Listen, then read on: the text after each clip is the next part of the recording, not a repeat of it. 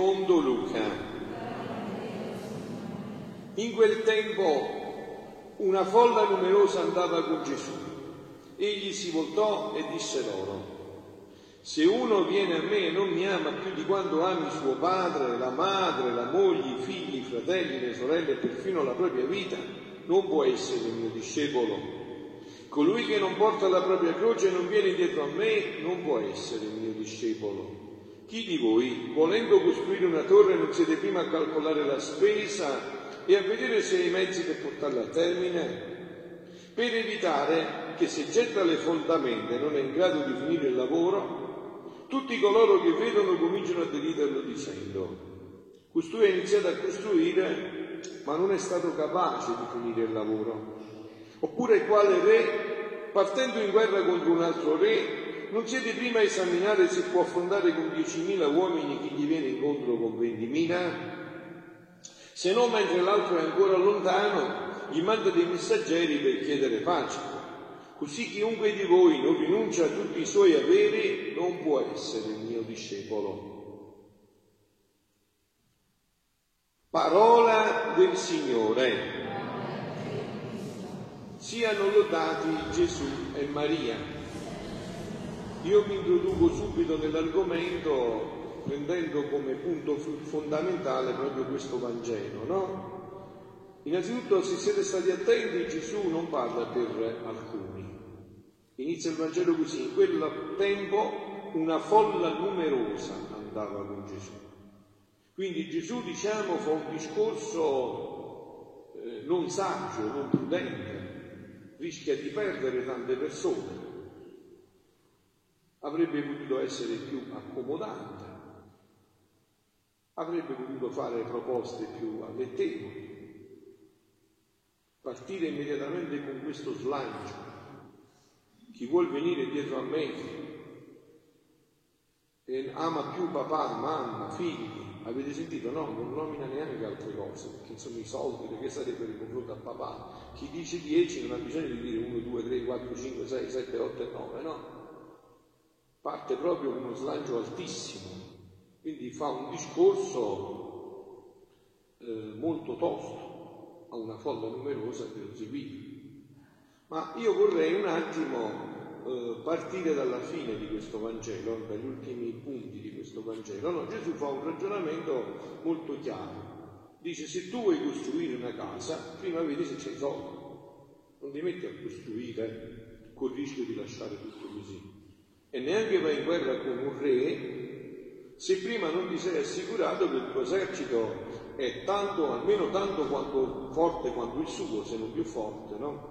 Li metti a combattere, dice Gesù, ad affrontare con 10.000 uomini chi ti viene incontro con 20.000. No? Allora che cosa ci vuole dire Gesù? Io entro nel mio argomento, no? Che cosa ci vuole dire Gesù? Che dobbiamo capire che senza di Lui noi non possiamo fare niente? Neanche essere suoi discepoli. Abbiamo bisogno di Lui per essere Suoi discepoli. Deve essere Lui il motore della nostra vita. Anche perché, vedete, quello che dice in fondo dovrebbe essere scontato. Perché io dico sempre, a tuo papà, a tua mamma te la sei fatta con la creta che l'hai disegnata tu. Te l'ha data Dio. È vero, tuo figlio l'hai fatto tu. Io ho molti che vengono a parlare con me i giovani, i ragazzi, dico, ma che begli occhi che hai? Chi te li ha fatti? Mamma, mi dice lui, mamma. E digli come l'ha dipinto nel senso, vi faccio sapere quale pennella ha usato. Quella ha Dio, mamma. Ha dipinto Dio là dentro, che mamma. Mamma, papà, che mamma e papà? Ha fatto Dio, Dio ha dipinto là dentro. Dio ha scolpito quel capolavoro là dentro, no? Sono tutti doni che ci sono stati dati. Quindi questo dovrebbe essere scontato, no? Ma dicevo, perché noi possiamo vivere questo? Abbiamo bisogno di Lui. Ecco perché io sono un, eh, permettetemi il termine, un fissato, un appassionato ormai degli scritti di Luisa, perché la soluzione l'ho trovata là. Perché se uno cerca di fare sul serio con Gesù, eh, spero che tutti voi state facendo sul serio con Gesù, uno cerca di fare sul serio con Gesù, capisce che per fare il suo discepolo è una cosa seria, non è un gioco.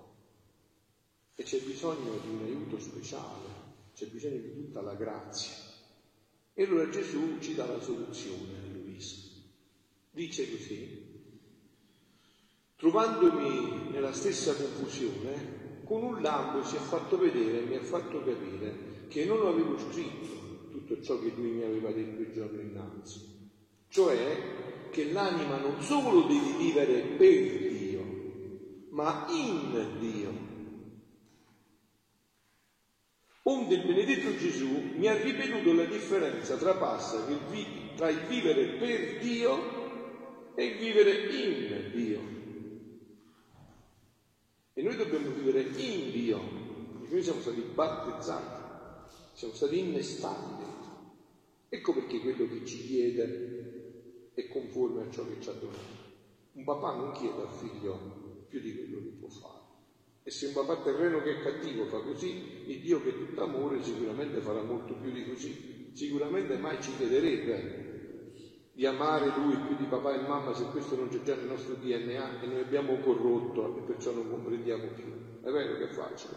Eh? Abbiamo corrotto, ma quello c'è nel DNA, Dio non ci chiede qualcosa di, di quello che non ci ha dato. Anzi, veramente chiede sempre molto di meno di quello che possiamo dare per la paura che noi non diamo neanche quello che dobbiamo dare no? Dice la differenza che passa tra il vivere per Dio e il vivere in Dio vuol dirmi, nel vivere per Dio l'anima può stare soggetta alla turbazione, alle amarezze ed essere incostante a sentire il peso delle passioni, a mischiarsi delle, nelle cose terrene. Ma il vivere in Dio no, è tutto diverso. Perché la cosa principale per fare che una persona potesse entrare ad abitare in un'altra persona è deporre tutto ciò che è suo. Avete capito perché ci dice Gesù questo? Se non possiamo entrare. È deporre tutto ciò che è suo, cioè spogliarsi di tutto.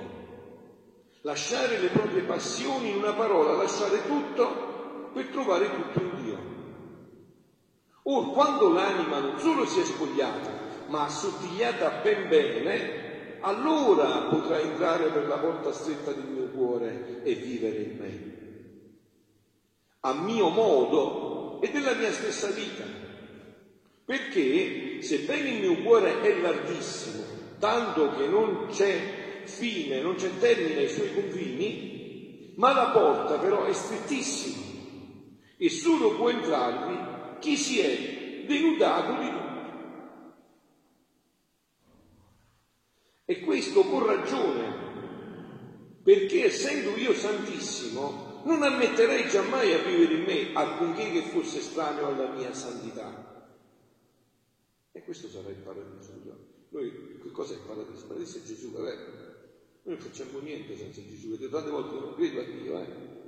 Io credo al Dio di Gesù Cristo. Eh, voglio bene, eh. Proprio chiarissimo, credo al Dio di Gesù Cristo. Quindi questo qua troveremo tutto, no? Alleniamoci perché questo sarà il paradiso, entrare dentro di lui. Entrare dentro Gesù, non è il tuo che è Gesù il paradiso, è lui. Fuori guardarlo, già beatifica tutto. Perciò, figlia mia, cerca di vivere in me, non lo dice, non me lo ricordavo, e possederai il paradiso anticipato. Visto? Cerca di vivere in me e possederai il paradiso anticipato. Chi può dire quanto comprendevo su di questo vivere in Dio, ma dopo è scomparso e sono lasciata nel mio stesso stato. È l'italiano di Luisa, Luisa c'è la prima elementare, studiato solo alla scuola di Gesù, quindi l'italiano è sgrammaticato proprio perché Gesù lascia la nostra persona e fa cose straordinarie, questa è la bellezza, no? Lascia il nostro carattere facendo cose straordinarie, no? meravigliose non viene a toccare niente di nostro. Però adesso io con voi eh, entro più profondamente in questo Vangelo, non mi limito a quello che sempre si è detto di lasciare padre e madre, perché ho detto tante volte anche questo, no? Quando Dio ci chiede di lasciare, per darci sempre di più, se sempre per così, eh? Ogni volta che Dio ci chiede di lasciare qualcosa, è perché ci vuole dare questo, quello e l'altro pure. Hai capito? Questa è sempre la, la, la dinamica di Dio. Eh? Dio non chiede mai di lasciare qualcosa se non ha un progetto ancora più grande. Stavo pensando a ciò che sta detto sopra, quello che ho accennato non è quello che sta detto sopra, ma fa capire l'idea, no? Che la volontà di Dio è un dono, no? è un dono.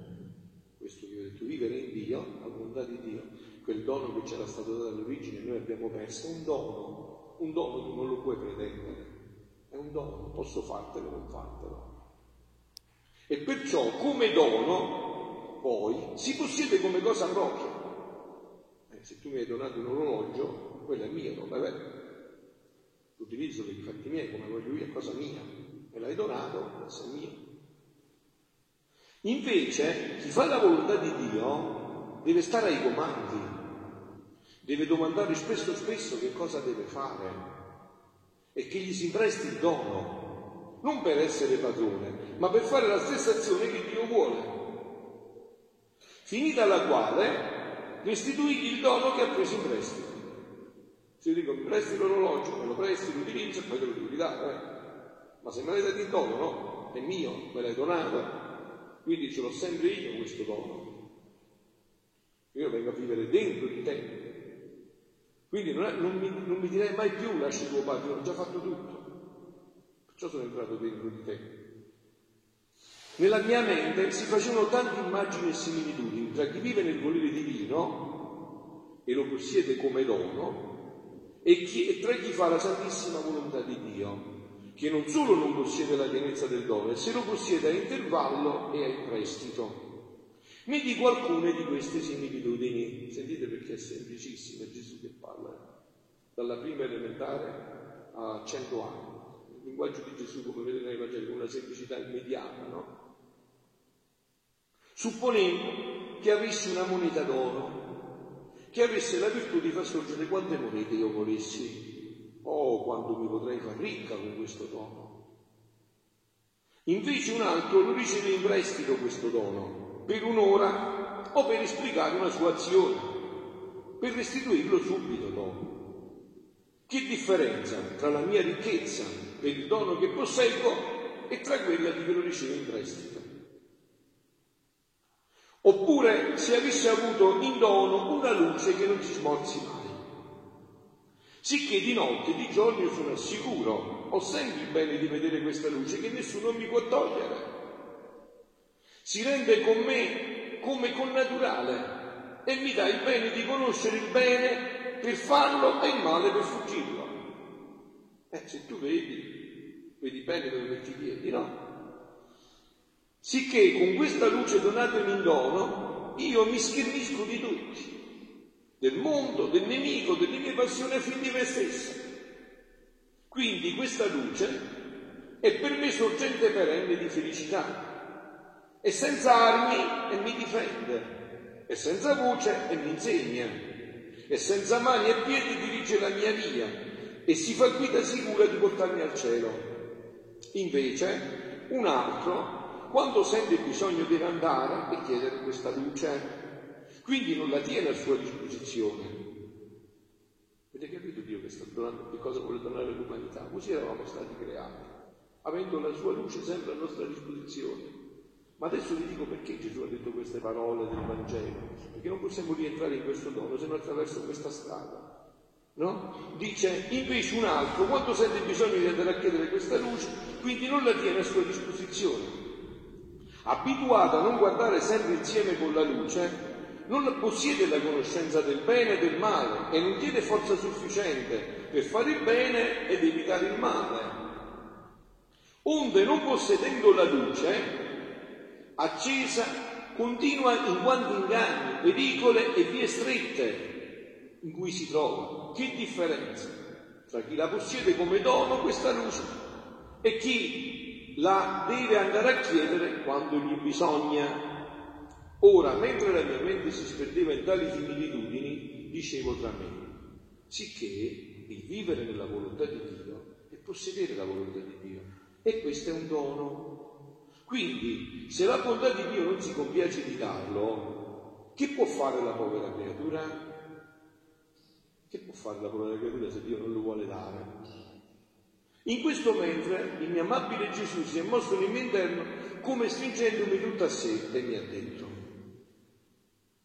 figlia mia, è vero, il vivere nel mio volere è un dono, quel dono che Adamo ed Eva avevano ricevuto peccato originale, che vi ho detto che seguite i ritiri, voi comprendete queste bellezze, vi innamorate di questo perché questa sarà l'eternità, eh?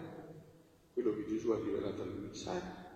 Figlia mia, è vero che vivere nel mio volere è un dono, ed è possedere il dono più grande, più grande in assoluto. Non c'è dono più grande di questo, perché è quello che era stato dato all'uomo all'origine della sua creazione. Dio ha detto l'altro giorno il Papa, non vi dirà mai i suoi doni. Ma questo dono che contiene valore infinito, che è moneta che sorge ogni istante, che è luce che mai si smorza, che è sole che mai tramonta, che mette l'anima al suo posto stabilito da Dio nell'ordine divino. Perché ve l'ho detto, no? L'ha detto anche il Papa Francesco in un'altra omelia l'altro giorno. Su di voi c'è un disegno perfettissimo e unico per ognuno di voi. Voi avete una pagina che Dio ha scritto per voi dall'eternità, la dovete solo scoprire e copiare. E in questo sta la felicità. Elementare, Watson, elementare. Cioè, è, non è facilissimo. Dio dall'eternità ha scritto una pagina su di voi. Voi la dovete scoprire e copiare, non solo. Ma sapete che dice Gesù Cristo? C'è chi ho paura che siete un po' quasi e non sapete neanche copiare bene, mi metto io a fianco a voi. Voi basta che mi dite aiutami a copiare e io mi aiuto a copiare. Quindi ho detto che farsi santo è facile, è semplicissimo, è semplicissimo. Il resto sono scuse, è semplicissimo perché Gesù ha fatto tutto per noi, vuole tutto per noi.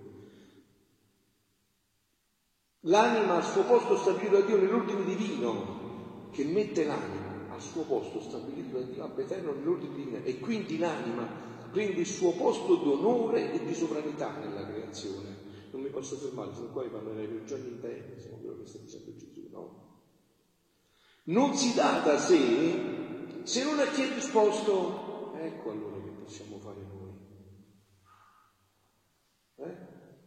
Io vengo a casa tua e ti voglio regalare cinque litri di olio di quello buonissimo, ma tu hai un solo recipiente e c'è dentro l'aceto. Come dobbiamo fare? Perché il recipiente non lo devo portare, devo versare solo il contenuto. Come dobbiamo fare? Devi versare l'aceto in un altro contenitore, dobbiamo pulire bene, dobbiamo aspettare che evapori, diciamo, dentro l'aceto, no? non roviniamo nell'altro, eh? aspettare un po' di tempo, che si purifichi bene, che si liberi da tutti quegli odori gradevoli dell'aceto. Poi dobbiamo metterci l'olio, se no roviniamo l'olio e tutto, eh? Non si dà se non a chi è disposto. Allora qua due sono le cose, no? Sapete per chi approfondisce questo, no? C'è questo dono che Dio vuole dare, è un dono, e dice Luisa, ma se è un dono, è un dono però che Dio vuol dare con tutte le sue forze. Gesù in questi giorni piange, Gesù è, è, tutto preso da questo, non desidera altro che sua, la sua creatura riprenda questo dono. Ci sono pagine leggende, fate come me poi, le pozzette di lacrime, leggete. E vedete sono poi le pozzette di lacrime, sapendo l'amore che Dio ha per la sua creatura, che lo rivuole in questo dono, non c'è via d'uscita. Gesù non, non, non, si fermerà fino a che l'uomo non ritorna qua. Perché questa è la felicità del papà, che fa i figli suoi felici di una felicità come li aveva creata. Non si dà se non a chi è disposto e a chi non deve farne scioglio, a chi deve tanto stimarlo e amarlo più che la propria vita. Ah, hai visto allora perché chiede Gesù? Ah, chiede per darci tutto. Ecco perché allora chiede e dici che ama papà, mamma e la vita più di me, non può avere questo. Hai visto allora? Ah, è facile capire allora questo brano del Vangelo. È semplicissimo, avete sentito, no? A chi non ne fa sciupio, a chi deve tanto stimarlo ed amarlo, più che la vita propria, anzi, pronto a sacrificare la propria vita. Eh, è tutto chiaro allora, figlio. Allora diamoci da fare Diamoci da fare. Figlioli, qua la domanda di fondo. Eh, avrei tante cose da dirvi, ma non mi non è possibile. Desidererei farvi conoscere tutto, ma dovete ai ritiri per approfondire, perché non è possibile. Non Voglio concludere solo con questo punto. Vedete, figlioli, qua c'è un punto focale di fondamentale importanza che io chiedo a voi stasera. Voi non mi rispondete, siamo in chiesa, chiaramente sono io che faccio l'omelia, ma voi nel cuore mi rispondete. Ma voi veramente volete essere felici? Voi veramente siete stanchi delle vostre tristezze, dei vostri dolori? Ma veramente siete stanchi? Voi veramente siete stanchi del regno di Satana, principe di questo mondo? Ma veramente? E allora non c'è strada che questa. Non c'è un'altra strada. Questa è la strada dell'uomo che deve ritornare dove Dio l'aveva creato. Io l'ho scoperta questa strada e non ho altro desiderio che cercare di viverla e annunciarla ai fratelli. Sapete perché l'annuncio? Perché lo dico. Allora, lo dico innanzitutto perché sono sacerdote e il mio ufficio è questo. No? Ma poi lo dico anche perché Gesù dice che ogni volta che queste verità si comunicano, voi avete mai visto un pezzo di ferro arrugginito? Sì. Invece se ci vai dare sopra col martello, che fa? Salta la ruggine e scintillare. Eh? diventa eh, incandescente. Più dai, più diventa incandescente. Più comunichi queste verità e più Gesù ti fa bene a te. Più li comunichi e più Gesù ti, ti riempie di luce anche a te, ti fa penetrare di più dentro tutto questo, no? E poi c'è un motivo invece più di tutti fondamentale, no? Che eh, quando uno riceve come me il dono dei doni, che è il sacerdozio, perché non c'è dono più grande sulla terra, voi mi permettete, insomma, di dire la verità. Voi sapete che la vita virginale viene prima della vita matrimoniale, così è stabilito il Concilio di Trento, così è questo dono più grande dell'universo, insomma, no? Quando uno riceve questo dono, riceve anche una paternità universale, cioè è felice di rendere felici i figli, felicissimo. Stessa, è Dio che dà quella felicità nel cuore, quella che a lui la dà anche a te, no? Come lui è felice di donarsi ai figli, così rende felice il sacerdote di, di rendere felici i suoi figli. Allora io vi dico, figlioli, non lasciate ingannare, non lasciatevi ingannare. Se voi cercate la gioia del cuore, dobbiamo ritornare in questa realtà. E visto che Dio lo brama, lo desidera, arde, brucia il Gesù dal desiderio che la sua creatura gli ritorni, visto che questo è il suo desiderio più ardente del suo cuore, allora noi non dobbiamo fare altro che disporci e lui ci metterà dentro il dono. Siano lodati Gesù e Maria.